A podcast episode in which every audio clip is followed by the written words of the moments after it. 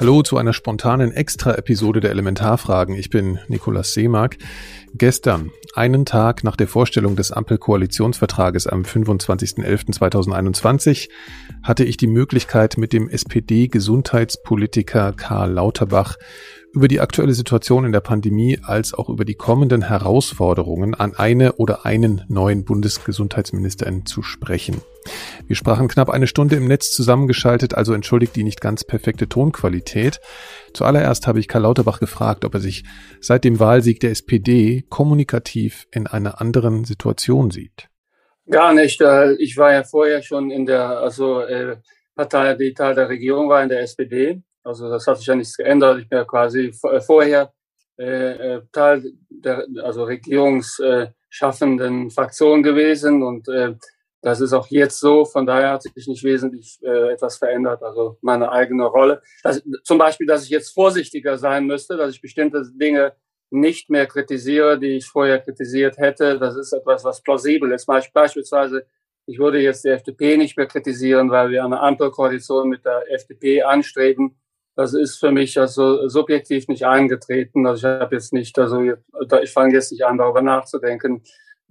Was kann ich jetzt noch sagen, was Wolfgang Kubicki nicht verletzen würde oder Ähnliches? Stehen Sie da nicht grundsätzlich einem Konflikt in Ihrer Rolle so als Epidemiologe versus Parteipolitiker? Das ist richtig. Also jeder, der sich wissenschaftlich äußert, aber auch gleichzeitig im Parlament ist, der ist also in zwei Rollen gleichzeitig unterwegs. Und ich finde das aber wichtig, dass wir auch im Parlament viel mehr Wissenschaftler haben und dass diese auch nicht aufhören, Wissenschaftler zu sein, nur weil jetzt das Mandat da ist. Wenn man also da nicht, überheblich wird, sondern arbeitet mit aller Vorsicht mit anderen Wissenschaftlern zusammen, ist sich aber auch seiner Rolle als Parlamentarier bewusst, dann glaube ich, ist das ein Spannungsfeld, was fruchtbar sein kann. Vielleicht bilde ich mir das auch nur ein, aber ich glaube, dass das etwas ist, wovon wir mehr haben sollten, insbesondere auch im Klimabereich. Ist die Politik eigentlich in ihrer Entscheidungsfindung gerade aktuell manchmal so zu zurückhaltend? Man spricht ja auch davon, dass die Politik sich leicht von einer irrationalen, dominant auftretenden Minderheit einschüchtern lässt.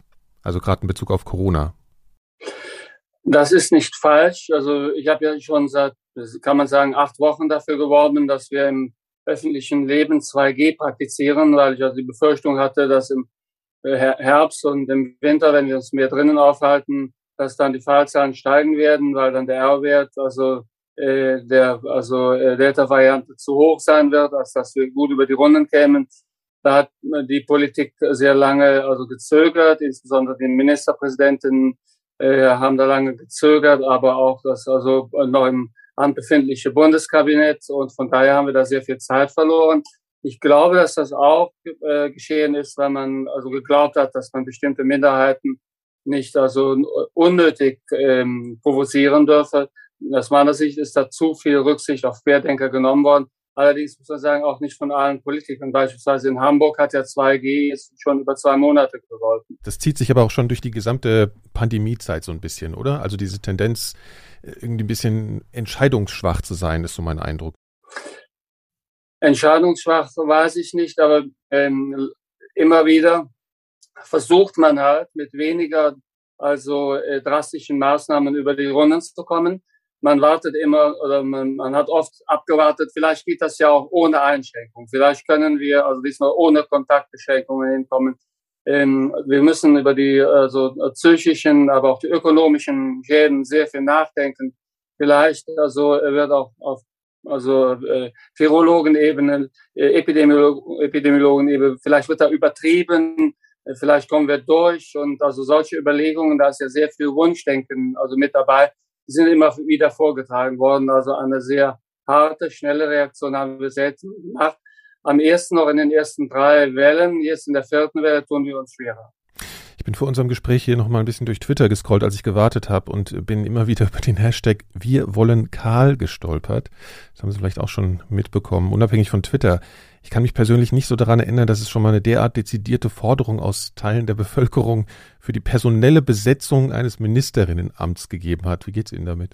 Ich finde das natürlich schmeichelhaft und auch rührend, aber auf der anderen Seite bin ich mir natürlich darüber bewusst, dass bei der Besetzung von Ministerämtern ganz andere Kriterien noch eine Rolle spielen, aus welchem Bundesland kommt jemand, Geschlechterverteilungen, Aspekte, also rechts, links im jeweiligen Politikspektrum der Partei. Somit, das sind natürlich Überlegungen, die ich alle mitdenken muss. Von daher, also ist der Hashtag sehr hilfreich und ich finde ihn liebenswürdig, das schmeichelt mir auch. Aber zum Schluss können es andere Aspekte sein, die hier dann zum Tragen kommen. Sie sind ja im Zuge der Corona-Krise eine wirklich zentrale Stimme in der Politik geworden bezüglich dieses Themas. Welche Dinge in der Wahrnehmung Ihrer Person sehen Sie denn eigentlich da kritisch?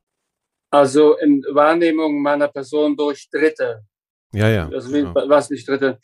Ja, also zum einen, was natürlich nicht so schön ist, wenn man quasi ständig etwas über sich lesen muss, also wo sich dann Leute Gedanken machen, also ob jemand charakterlich für etwas geeignet wäre oder nicht, oder also ob er umstritten ist oder nicht, oder also das sind Dinge, also die liest man einfach nicht gerne, kann man auch verzichten.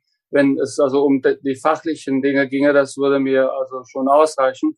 Und zum Zweiten ist es auch natürlich so, also was für mich problematisch ist, ich werde natürlich also bedroht und damit muss ich auch leben, damit muss ich irgendwie klarkommen, darauf muss ich mich auch einstellen, das hat mein privates Leben, aber auch mein berufliches Leben beeinträchtigt und das ist auch etwas, worauf ich sehr gerne verzichtet hätte.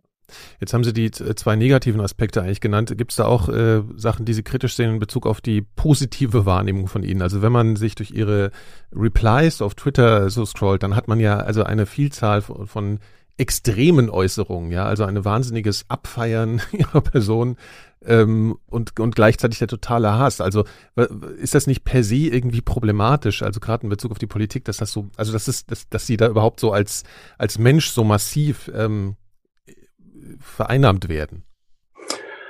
Ja, Politik ist ja sehr häufig personalisiert, da wird ja also über Politiker werden Porträts geschrieben, über Politiker werden Informationen eingeholt, unser Leben wird durchforstet, unser Privatleben wird im Wesentlichen öffentlich, wird politisch in dem Sinne und das gehört ein Stück weit mit dazu. Das ist bei mir jetzt also noch extremer geworden, deutlich extremer geworden, als es vorher bei mir war.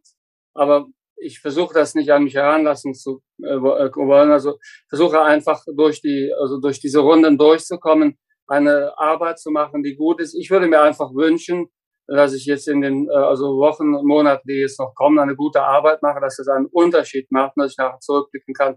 Das hat gut geklappt. Also da habe ich eine Rolle gespielt und ich versuche mich nicht allzu sehr davon ablenken zu lassen, was da über mich geschrieben wird oder gesagt wird.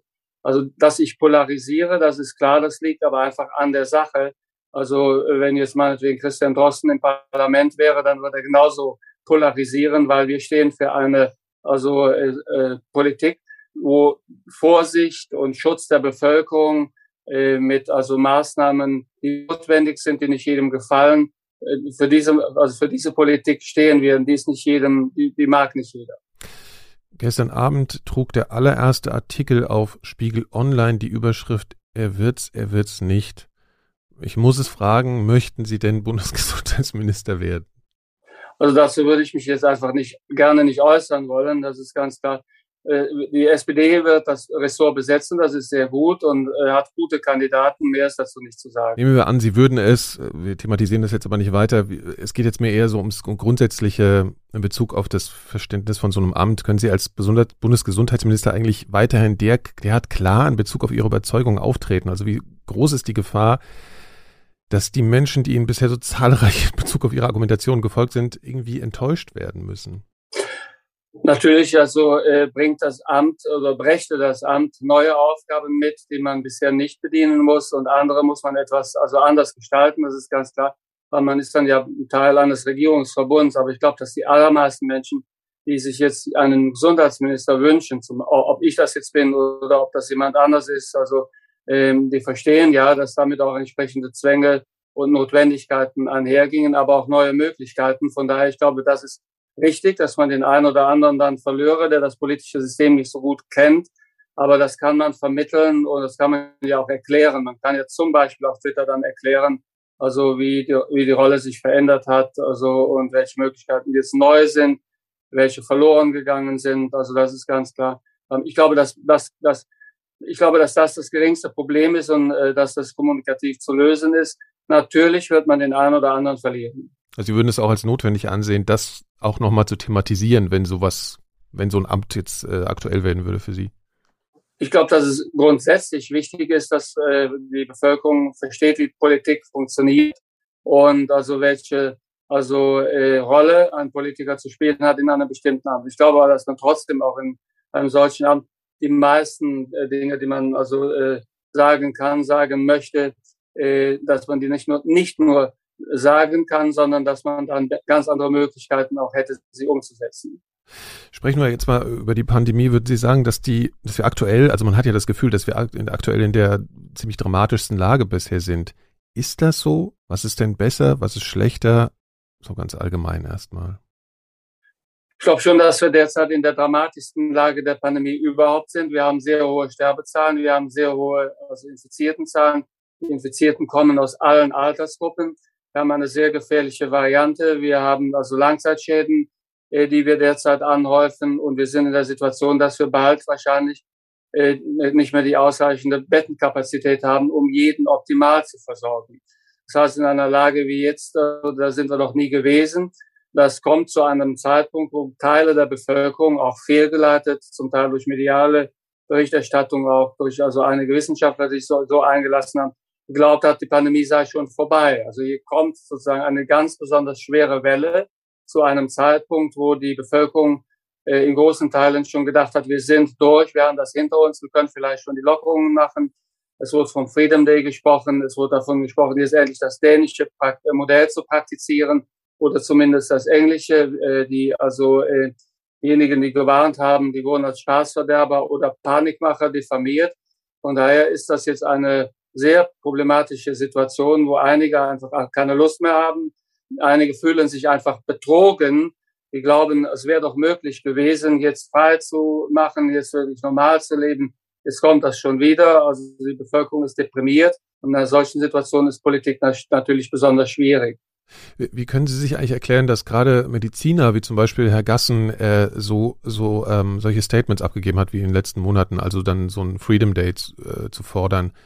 Ist das so in der Medizin wirklich in so allgemeinmedizinischen Bereich so unklar, wie sowas verläuft? Diesen Eindruck bekommt man ja irgendwie.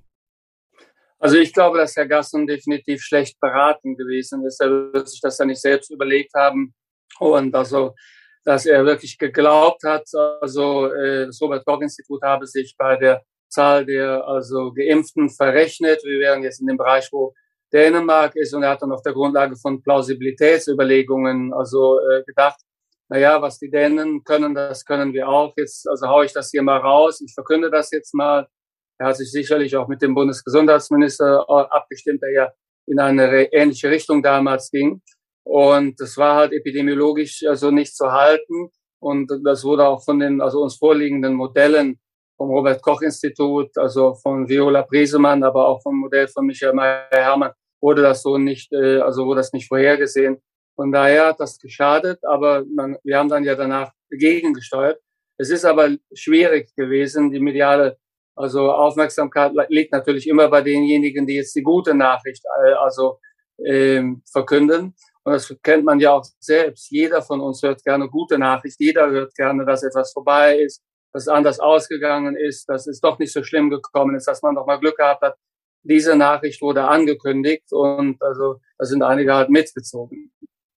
Was hat Sie denn in den letzten Monaten im Verlauf der Pandemie überrascht? Erstaunliche Dinge haben ja Menschen überrascht. Was hat Sie denn überrascht seit dem Sommer? Was hat mich überrascht?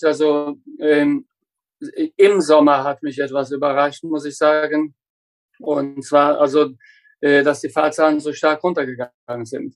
Ich hätte ehrlich gesagt bei dem unvorsichtigen Verhalten, hätte ich mit mehr Fällen gerechnet. Und somit hatte ich in der Tendenz die Saisonalität im Sommer, hatte ich unterschätzt. Auf der anderen Seite war das auch einer der Gründe, weshalb ich sehr klar sehen konnte, dass es im Winter viel schlimmer werden wird.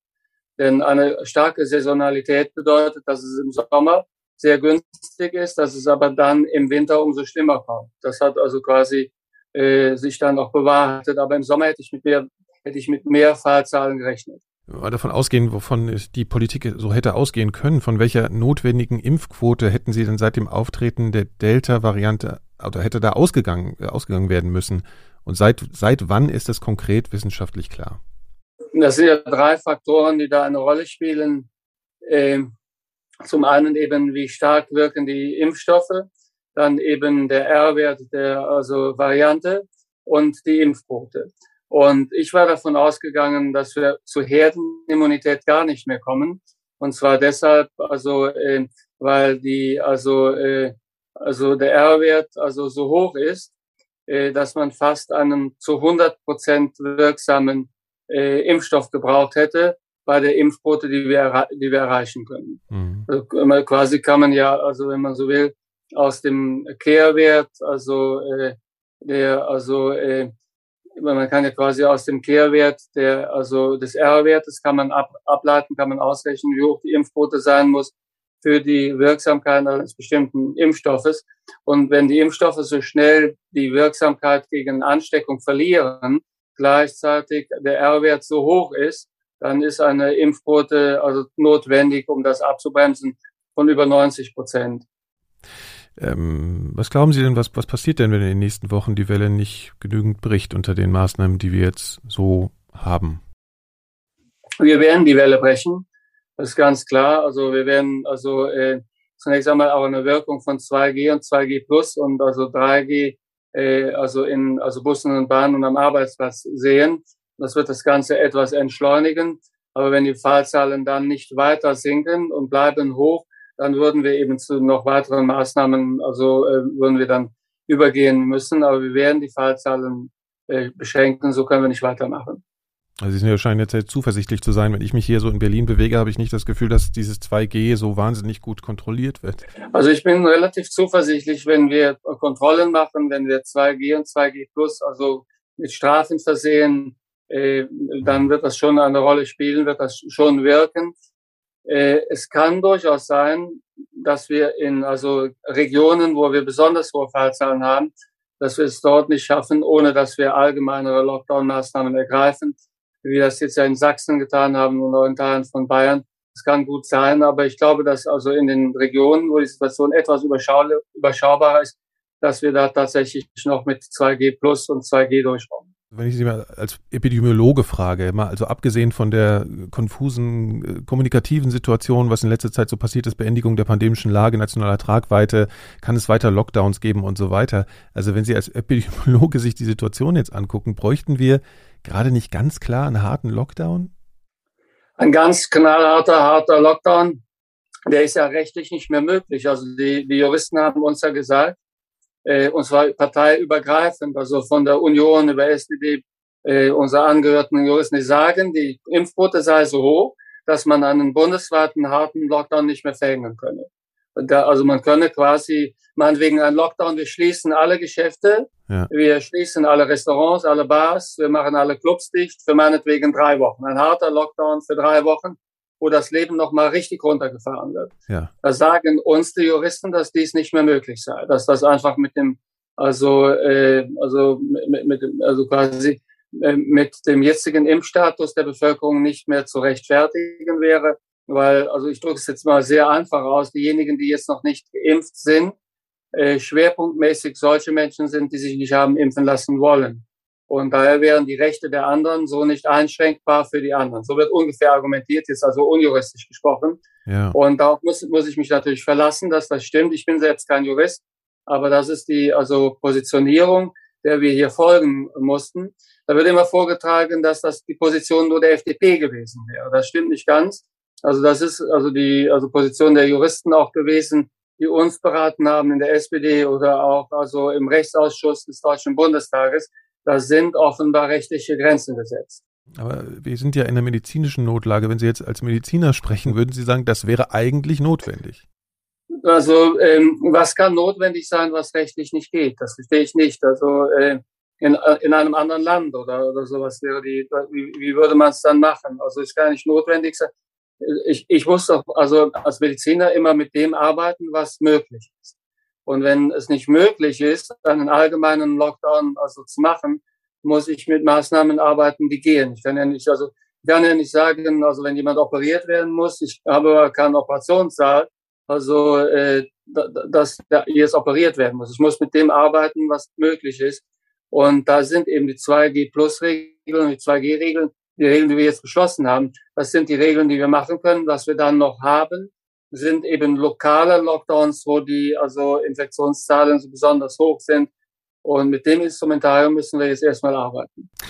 Christian Drosten hat sich ja neulich sehr deutlich so geäußert, dass wir ohne eine deutlich höhere Impfquote nicht in die Endemie kommen. Nur um das mal begreiflich zu machen, können Sie mal erklären, was das genau bedeutet? Also wann und wie kommen wir in die Endemie und was bedeutet das überhaupt?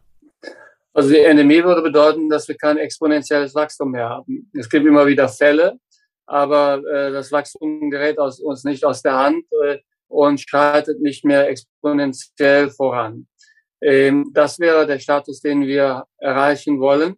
Ich stimme Christian Drosten also zu, dass mit der Impfquote, die wir haben, das nicht zu erreichen ist, weil wir in der hohen Zahl der Ungeimpften immer wieder exponentielles Wachstum hätten und darüber hinaus dieses exponentielle Wachstum dann überschwappt in die Gruppe der bereits Geimpften, wo der Impfschutz weg ist. Daher also glaube ich, ist Endemie nur zu haben durch die Kombination Boosterimpfung bei den bereits Geimpften und Impfpflicht für alle. Man kann das Statement von Christian Drosten ja eventuell als eine implizite Zustimmung zur Impfpflicht verstehen. Wie stehen Sie denn zur allgemeinen Impfpflicht jetzt heute? Da hat sich auch ein bisschen was getan. Genau so ist es. Ich hatte damit gerechnet, dass die Zahl derer, die sich bereit wären zu impfen, dass die höher wäre, als sie jetzt in Wirklichkeit ist. Und daher also glaube ich, dass unter den Bedingungen, unter denen wir derzeit arbeiten müssen, dass tatsächlich die Impfpflicht jetzt also sinnvoll wäre. Sie löst das Problem, in dem wir jetzt sind, in der vierten Welle nicht unmittelbar, aber eine Impfpflicht ist notwendig. Inwiefern ist die Impfpflicht oder wäre die denn letztlich ein politisches Versagen? Naja, es ist ja nicht ein Versagen der Politik, sondern das ist eine Entscheidung der Bevölkerung, sich nicht also freiwillig impfen zu lassen. Man könnte aber auch sagen, dass es vielleicht schon auch an der schlechten Kommunikation liegt, dass die Gesellschaft sich so verhält, wie sie sich verhält und diese Entscheidungen trifft. Ja, aber wo wäre die Kommunikation in dieser Hinsicht schlecht gewesen? Wir haben ja alle immer wieder darauf hingewiesen, die Impfungen sind sehr sicher. Sie wirken sehr gut. Wer nicht geimpft ist, wird erkranken. Und wer erkrankt, kann schwer erkranken oder möglicherweise sterben. Das hat ja jeder verstanden. Und wir kämpfen dagegen, also sei immer Überzeugungen im Netz beispielsweise. Wir kämpfen gegen Querdenker, wir kämpfen gegen Desinformation. Das ist ein Informationskampf, der schwer zu gewinnen ist. Aber es ist nicht so gewesen, dass die Informationen, also nicht über alle Kanäle, die Politik zur Verfügung stehen, also kommuniziert worden wären. Wir haben es ja versucht. Wir haben ja immer wieder klar gesagt, was passiert, wenn man sich nicht impfen lässt. Wir haben gesagt, dass andere also damit auch gefährdet sind. Wir haben einfach in der Gesellschaft eine Gruppe von Menschen, die also nur durch Management hier erreichbar ist und nicht durch Überzeugung. Also Ihnen kann man den Vorwurf sicherlich nicht machen, dass Sie unklar gewesen wären. Aber was wir vorhin gesagt haben, dass es eine verwirrende Kommunikation zum Teil auch gab, das ist, glaube ich, schon der Fall. Aber bleiben wir da mal eine Sekunde. Also ja. Es ist richtig, dass es auch hier und da verwirrende Kommunikation gegeben hat. Dann beispielsweise hat die STIKO zuerst den AstraZeneca-Impfstoff nur also für Jüngere einsetzen wollen, dann nur für Ältere. Dann also war der Booster gar nicht empfohlen, dann bei über 70-Jährigen und so weiter und so fort. Natürlich, das ist passiert. Aber die STIKO wird nicht müde und das ist ja auch richtig so. Also die STIKO betont ja dreimal am Tag sehr intensiv, dass sie halt kein politisches Medium ist, dass sie unabhängig ist, dass sie auch unabhängig ist von der Industrie, dass sie im Gegensatz zu vielen anderen Forschern also keine Gelder von der Industrie nehme, dass sie da vollkommen sauber sei. Und somit also hat die STIKO den Freiraum, den sie da hatte, auch genutzt. Ja, also ich finde es trotzdem schwierig zu sagen, dass man sagt, es hätte eine klare Kommunikation irgendwie gegeben, die ausreicht, um wirklich die Bevölkerung an sich in so einer großen Menge zu überzeugen, wie es vielleicht notwendig wäre. Aber das kann jetzt weiterführen. Ich stimme ja auch in Teilen zu. Ja. Aber ich glaube nicht, dass das Kommunikationsproblem, also ich glaube, dass bei den vielen, die sich jetzt nicht impfen lassen wollen, Kommunikation auch eine Rolle spielt, dass aber andere Gründe dominieren.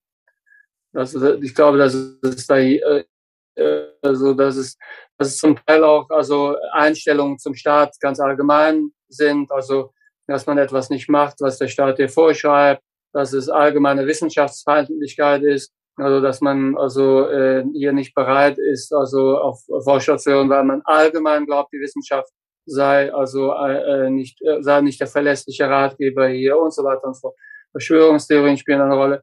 Somit ich glaube, dass also es stimmt, dass die Kommunikation hätte besser sein können, dass aber also Probleme hinzukommen, gravierende Probleme, die über die Kommunikation alleine hinausgehen. Und die vielleicht eher eine langfristige Strategie erfordern, wie man mit sowas umgeht, politisch auch, nehme ich an. Ja. Dass der explizite und kategorische Ausschluss einer Impfpflicht von vielen keine besonders weitsichtige Idee war, müssen wir vielleicht nicht diskutieren. Aber einen anderen Begriff würde ich gerne mal ansprechen, und zwar die Freiwilligkeit. Also es heißt ja immer, also es hieß ja sehr lange, es ist ja eine freiwillige Wahl von jedem Einzelnen, sich impfen zu lassen. Jetzt kommen wir zu dem Punkt, es haben sich nicht genug impfen gelassen. Und jetzt kommen wir dazu, dass wir sagen, okay, jetzt gibt es da eine Impfpflicht. Inwiefern ist das denn überhaupt freiwillig für die, also inwiefern ist die einzelne Bürgerin, der einzelne Bürger überhaupt in der Lage, dann zu verstehen, inwiefern das überhaupt freiwillig ist? Also ist das nicht letztlich irgendwie ein falsches Wort und muss da, gerade wenn wir wieder in solche Situationen kommen und über Impfung diskutieren müssen und so, muss da nicht irgendwie ein anderes Wort her dafür? Also wenn wir jetzt von Solidarität reden oder kollektive Verantwortung und so weiter. Also freiwillig ist doch absolut missverständlich in dem Zusammenhang. Ja, das ist in der Tat richtig. Damit haben Sie völlig recht. Also eine Impfpflicht kann ja nicht freiwillig sein, sondern eine Impfpflicht ist eine Pflicht. Eine Impfpflicht nicht, aber eine Impfung meine ich jetzt. Also das war ja immer die Aussage. Die Impfung ist freiwillig. Die Impfpflicht ist natürlich nicht freiwillig. Genau. Das ist klar.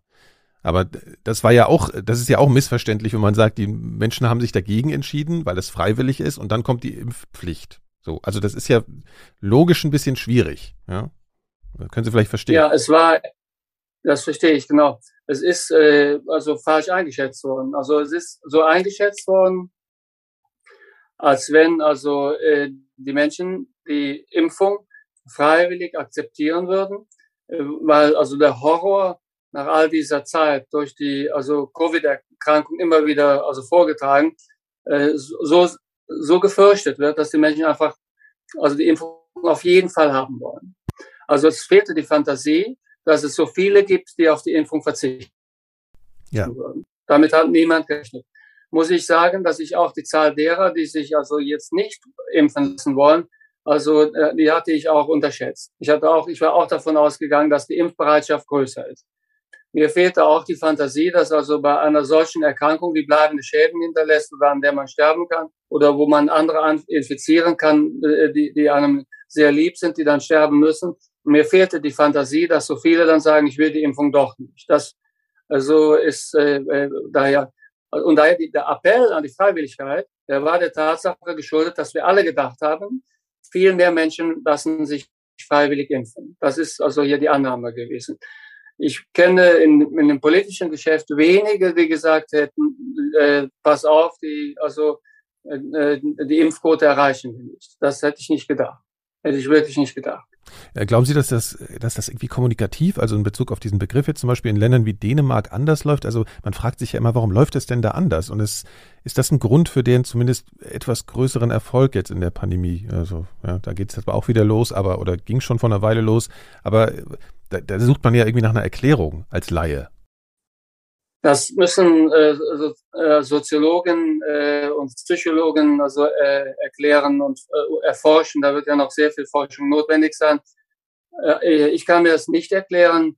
Wir haben mit Impfungen immer Schwierigkeiten gehabt. Also das ist richtig. Also die Impfbereitschaft ist auch in anderen Bereichen in Deutschland nicht so hoch.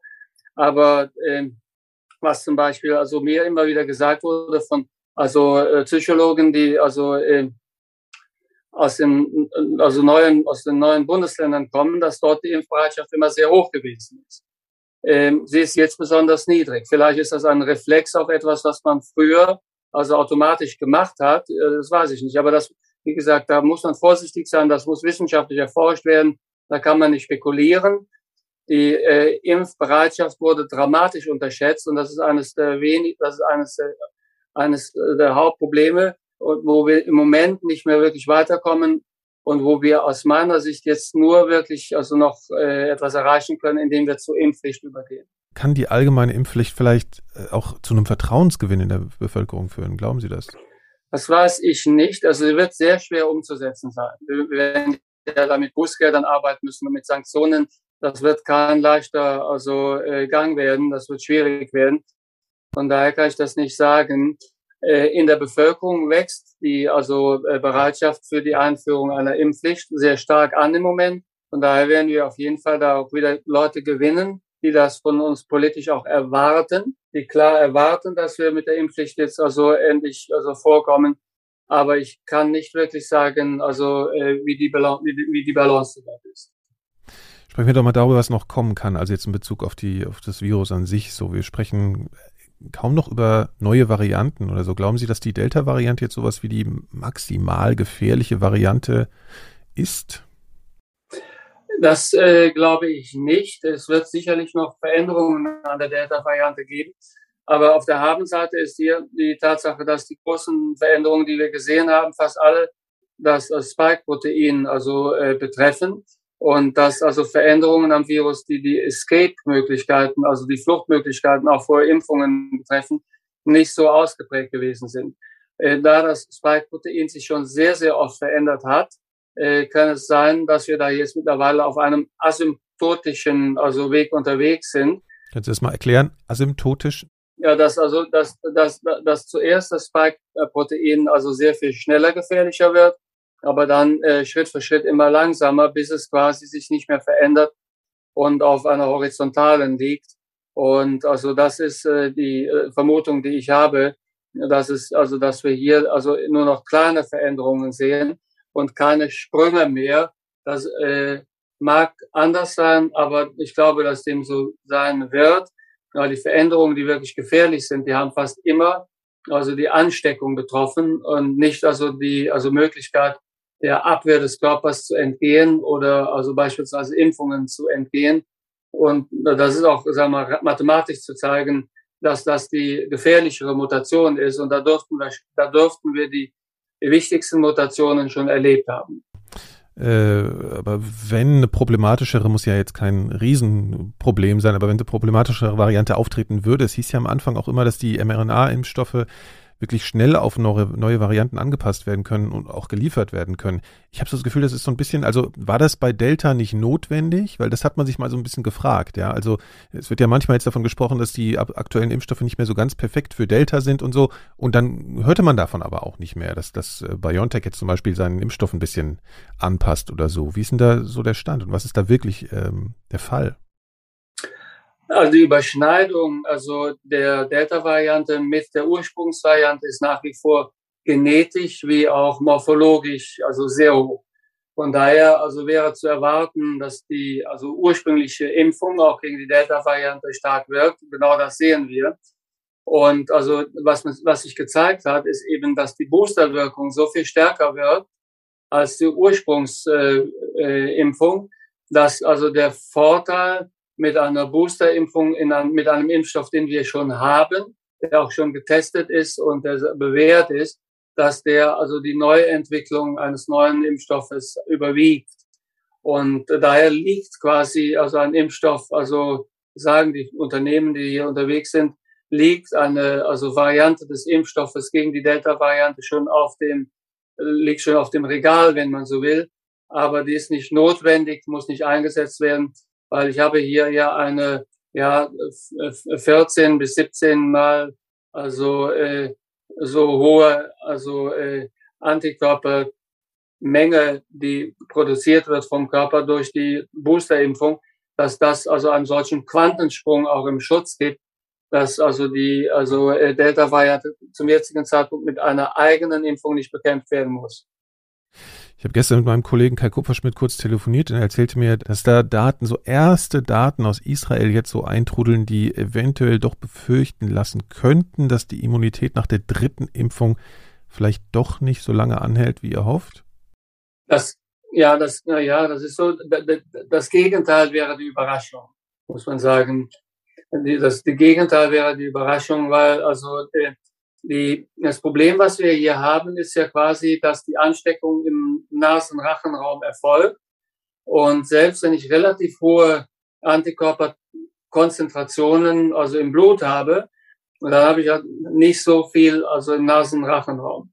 Und also die Delta-Variante, die also verbreitet sich so schnell, dass es für die also zelluläre Abwehr oft nicht ausreicht, um dort quasi einen Infektionsherd, der dann zum exponentiellen Wachstum der Viren im Nasenrachenraum führt, also zu verhindern. Somit also könnte das also gut sein. Ein Grund, weshalb ich das glaube, ist ganz profaner Natur. Und zwar, wenn also eine Langfristimmunität durch die Boosterung möglich wäre, würde man erwarten, dass also bei der ersten und bei der zweiten Impfung der Schutz sehr viel schneller weggeht bei den älteren Menschen als bei den Jungen. Weil bei den Jungen würde man dann vermuten, ist die Immunität, also nach der zweiten Impfung, für eine Infektion viel stärker als bei Älteren, wo das Immunsystem doch schon sehr viele Einschläge hingenommen hat. Und das sehen wir nicht. Wir sehen also, dass auch bei jungen Menschen, die also die zweite Impfung bekommen haben, die Immunität sehr schnell nachlässt. Gegen Infektion und symptomatische Infektion. Man muss auch von Krankheit ansprechen. Also das ist dann zwar keine schwere Krankheit, aber wir sprechen hier von symptomatischer Erkrankung. Und wenn also die Immunität gegen symptomatische Erkrankung selbst bei jungen Leuten so schnell weg ist, dann würde man vermuten, ist auch die Immunität nach einer Boosterimpfung also nicht von ewiger Dauer. Okay. Es wird ja jetzt oft davon gesprochen, dass die dritte Impfung jetzt eigentlich sowas ist wie bisher die zweite, also dass man das so ansehen soll. Kann man überhaupt von einer kompletten Impfung in Zukunft sprechen? Entsteht da nicht vielleicht schon wieder ein kommunikativer Fehler? Ja, das ist richtig. Die dritte Impfung ist eigentlich Teil der ersten beiden Impfungen. Denn wenn das sagt ja auch schon der Name Booster, also wenn ich eine so dramatische Zunahme des Schutzes nach der dritten Impfung bekomme, dann kann man also nicht anders argumentieren, als dass man sagen muss, nach der zweiten Impfung ist die Impfung nicht vollständig gewesen. Die vollständige Impfung ist dann die Impfung nach der dritten Impfung.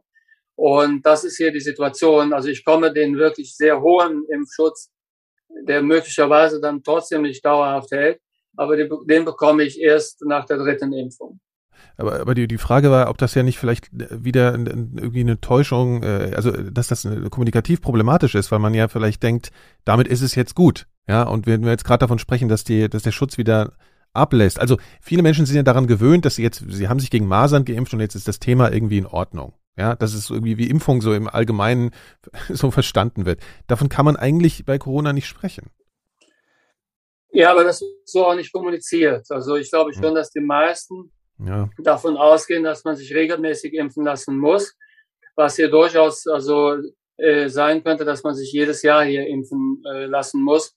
Was sich in amerikanischen Daten jetzt gezeigt hat, das ist bedeutsam, ist, dass also eine Durchbruchinfektion nach der zweiten Impfung trotzdem schwerer verläuft als eine Grippe ganz ohne Impfung. Ja.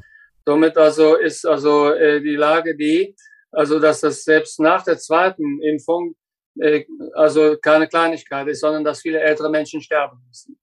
Also das bleibt für ältere Menschen ab jetzt eine Bedrohung, eine lebensbedrohliche Erkrankung. Das kriegen wir so nicht mehr weg. Und somit müssen wir uns, was den Impfschutz angeht, immer im Bereich der Wirksamkeit der dritten Impfung bewegen. Weil mit der Wirksamkeit der zweiten Impfung verliere ich zu viele Leute, die dann doch erkranken und schwer erkranken und sterben müssen. Das will niemand. Ich will nicht also unter Niveau impfen. Und das sollten wir kommunizieren. Das wäre tatsächlich etwas, also Stichwort, was ein Bundesgesundheitsminister kommunizieren könnte und müsste. Das ist keine Kommunikation, die man aus meiner Sicht also der STIKO überlassen sollte, die andere Schwerpunkte hat oder die in Talkshows vorgetragen werden muss. sondern da müsste man sehr präzise erklären, was der jetzige Stand des Wissens ist. Also, dass man auch dann ehrlich sagt, dass man das nicht endgültig weiß. Das sind aber die Studien, da könnte man einen Unterschied machen. Das ist ganz klar. Also, dass man auch kommuniziert, letzten Endes wird man in einer relativ hohen Taktung vielleicht weiter impfen müssen. Dass das jetzt einfach zum Leben dazugehört. Genau, dass der derzeitige Stand des Wissens der ist, dass das dazugehört. Das hat auch Relevanz für die Ungeimpften und die Impfunwilligen. Eine wichtige Relevanz, und zwar in folgender Hinsicht. Viele, die jetzt ungeimpft sind, ich habe ja viel mit Ungeimpften zu tun, ich habe viel mit Querdenkern zu tun, sie schreiben mir, sie begegnen mir, sie wollen ran, also und so weiter. Ich bin wahrscheinlich, also was also Querdenker-Denkweise angeht, also bin ich eine gute Ressource. Und viele von den Leuten, die keine Querdenker sind, aber trotzdem sich nicht impfen lassen wollen, die denken, es gäbe die Möglichkeit, hier langfristig durchzukommen ohne Impfung und meinetwegen vielleicht mal mit einer leichten Erkrankung. Das ist also eine gängige Denke. Irgendwann bekomme ich das wird eine leichte Erkrankung sein und dann habe ich es aber hinter mir. Und diesen Leuten muss man begegnen, also dass die leichte Erkrankung vor der nächsten Erkrankung keineswegs schützt und also dass die Impfung unumgänglich ist und immer wieder kommen muss. Dann ist es tatsächlich, dann ist die Bereitschaft auch höher, hier mitzuziehen und vielleicht die Impfung dann einfach hinter sich zu bringen. Aber Sie gerade von der für Aufgaben für die zukünftigen Minister gesprochen haben, es wird über Corona eigentlich immer so gesprochen, als wäre das eine absolut singuläre Situation und kein potenzieller Normalfall für die Zukunft. Das ist jetzt ein bisschen zugespitzt. Muss da nicht viel grundsätzlicher diskutiert werden? Also Vorsorge, Handlungspläne für potenziell wiederkehrende pandemische Situationen. Ja, natürlich, also ständig. Wir werden ja mehr dieser Pandemien haben. Ein Blick in die Vergangenheit der letzten 30 Jahre zeigt, dass die Pandemien ja näher rücken. Das sind ja mehr und sie rücken näher. Ja. Und wir haben diesmal noch Glück gehabt, weil also SARS-CoV-2 hätte auch etwas anders noch verlaufen können mit einer höheren Sterblichkeit. Also das Glück, was wir diesmal gehabt haben, ist, dass SARS-CoV-2 verhältnismäßig gering sterblich war für einen SARS Virus. Ja. Wenn die Sterblichkeit höher gewesen wäre, dann hätten wir eine ganz andere Lage noch bekommen.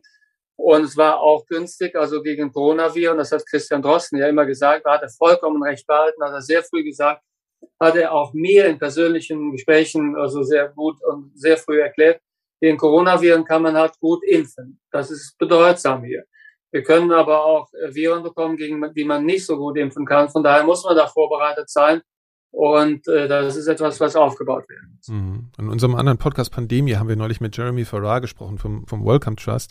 Ja. Und er hat da was ganz Interessantes gesagt. Und zwar, dass die nächste kritische Situation, wie eine neue Pandemie oder neues gefährliches Virus oder gar eine neue Pandemie, ja auch jetzt jederzeit wieder auftreten können. Ich will jetzt keine Panik verbreiten oder so, aber das heißt, wird über sowas zurzeit überhaupt ausreichend nachgedacht? Gibt es da Beobachtungen? Also fällt da gerade ein bisschen was unter den Tisch, weil wir vorher ja auch vor Corona in einem relativ hohen Takt immer wieder ernste Epidemien zumindest erlebt haben. Also das war so ein bisschen seine Sorge, dass da gerade so wenig drauf geachtet wird.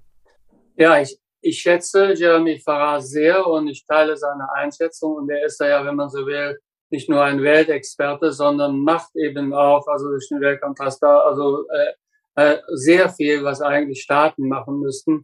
Von daher ist es eine Institution, die man erfinden müsste, wenn es sie nicht schon gäbe. Also ganz, ganz wichtige Arbeit. Mhm. Und auch die richtige Einstellung, er auch als Persönlichkeit. Das ist einfach das Gold wert. Ja, wir machen da zu wenig. Wir hoffen, dass wir diese jetzt über die Runden kriegen und denken aber, der nächste Einschlag kommt in 20 Jahren. Das muss aber nicht so sein. Es kann sehr viel schneller kommen. Wir holzen die Regenwälder weg. Also wir kommen immer wieder mehr in Kontakt zu gefährlichen Viren, die die in Manteltieren und in anderen Tieren und so mehr.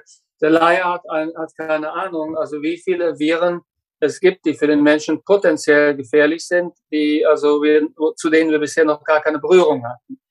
Und wie schnell sich solche Viren dann, auch wenn sie auf den Menschen überspringen, verändern können. Und das ist auch etwas, womit man sich stärker beschäftigen muss. muss man stärker monitorieren. Wir gehen da ins Risiko und ich glaube daher, dass wir besser gerüstet sein müssen. Wie muss man die Bevölkerung auf sowas vorbereiten? Also was muss sich da in Zukunft ändern? Sie haben ja in unserem letzten Gespräch Corona auch als einen Epochenwechsel bezeichnet. Also was muss sich allgemein in der Kommunikation über gesundheitliche Bedrohung durch Infektionskrankheiten ändern? Ja, was wir also machen müssen, wir müssen also klar machen, wenn das jetzt hier vorbei ist, damit man keine gemischte Kommunikation gibt, dass das nicht der große Zufall war, der so die einmalige Katastrophe, der Meteorit, der eingeschlagen ist, oder der Asteroid genauer gesagt, sondern dass das etwas ist, was immer wieder kommen wird, was in knapperen Abständen kommen wird. Wir müssen auch klar machen, dass das mit dem Klimawandel zusammenhängt. Da sind wir in der Pflicht, in der Aufgabe, und wir können es einfach nicht stehen lassen als etwas, das ist jetzt mal gewesen. Es darf nicht unter dem Rub rumlaufen, das war jetzt unsere spanische Grippe. Das darf nicht passieren. Wir dürfen es nicht als unsere spanische Grippe laufen lassen. Das geht nicht. Also im Sinne von spanische Grippe, im Sinne von, das ist mal vorgekommen und jetzt können wir. Das kommt alle 100 Jahre. Ja. Hm. Das kommt alle 100 Jahre. Und wir müssen auch offen und ehrlich kommunizieren, dass es sehr viele Viren gibt, die mindestens so gefährlich sind, gegen die eine Impfung fast nicht darstellbar ist. Man kann nicht gegen alles impfen. Das ist eine naive, aber falsche Vorstellung, dass alles durch Impfungen beherrschbar ist. Wenn beispielsweise das Virus sich sehr schnell in unterschiedliche Richtungen entwickelt, dann können Sie nicht mehr impfen, weil Sie dann quasi ein in Bewegung befindliches Ziel abschießen müssen. Ich meine, das würde ja wirklich bedeuten, dass da sehr viel mehr Zeit vergehen würde, wenn sowas auftreten würde, als jetzt bei Corona. Ne? Das war eigentlich ein wahnsinniger Glücksfall dann für uns. Ja, wenn man es überhaupt hat. Also wenn es zum Beispiel von einem Virus unterschiedlichste Varianten gibt, wo sich die Impfstoffe gegenseitig ausschließen. Und wenn sie zum Beispiel jeweils wenn man sich mit unterschiedlichen Varianten eines Virus infizieren könnte, für welches unterschiedliche Impfstoffe notwendig wären. Das wird es schon sehr viel schwieriger machen. Oder wenn es einen enormen genetischen Shift im Virus gäbe, oder wenn die Konzentration der Impfung im Körper nicht zu erreichen wäre, indem das Virus bestimmte Gewebe befällt, die ich durch die Impfung kaum erreiche und so weiter und so fort. Mir fehlen auf Anhieb ein paar Probleme ein. Wenn wir jetzt über Gesundheitspolitik nochmal reden, würden Sie sagen, dass das sozusagen in so einer Art, man hat es ja in den 80er Jahren erlebt, dass Naturschutz auf einmal so in so einen permanenten Diskurs gekommen ist. Also müsste das eigentlich diese Form der Gesundheitspolitik eigentlich auch werden? Also dass das nicht eben so ein Singulär ist, sondern dass das ein permanentes Thema ist, über das man eigentlich ständig sprechen müsste. Das stimmt. Es müsste ein permanentes Thema sein. Und die Bevölkerung muss auch mehr darüber wissen. Die Bevölkerung muss aufgeklärt werden, wie Impfstoffe funktionieren. Da haben wir ein bisschen was gemacht, aber zu wenig, finde ich.